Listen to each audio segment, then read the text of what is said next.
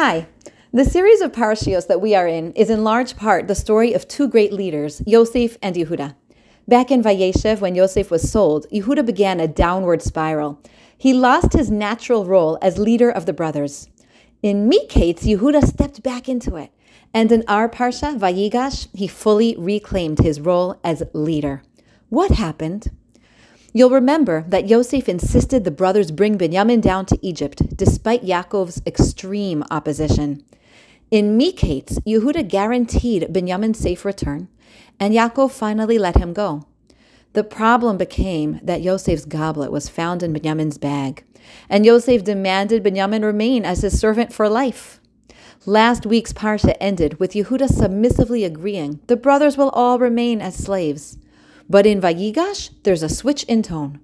All of a sudden, Yehuda is not subservient. He's not pleading. He exudes strength and power. He speaks with authority and ultimately forces Yosef to reveal himself. Why the switch? What happened to Yehuda that he went from weakly pleading for mercy to, as Chazal tell us, threatening the ruler of Egypt? I heard an answer from Rabbi Meyer Schwab of Denver in the name of Rav Yosef Leib Bloch, the Rosh Yeshiva of Telz. He said, In the beginning of Vayigash, Yehuda remembered something. He suddenly recalled that he had made a promise to his father guaranteeing Benjamin's safe return.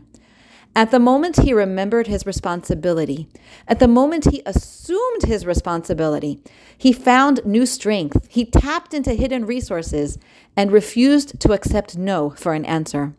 Rav Bloch said that when one is working for oneself, it is possible to give up.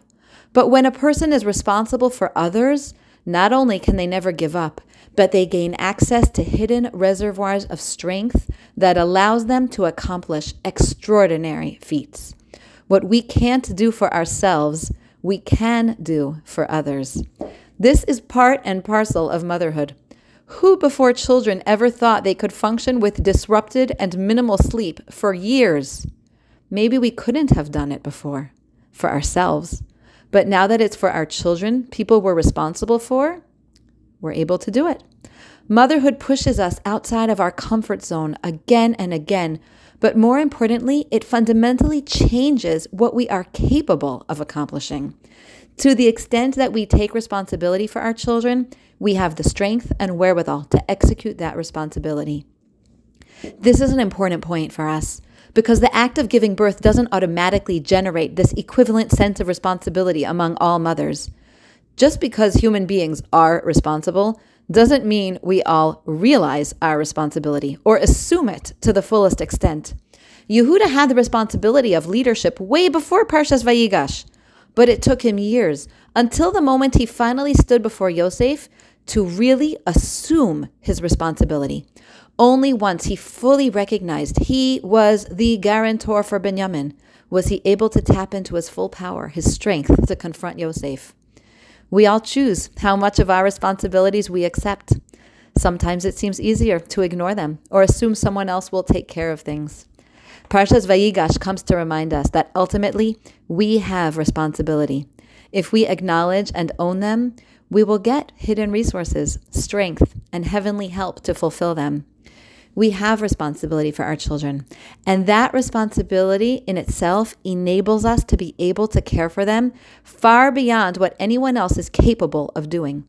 No one else is intrinsically responsible for them, so no one else is given the same level of power and assistance to care for them as you and I. The more we accept upon ourselves our responsibilities, the more assistance we get in executing them.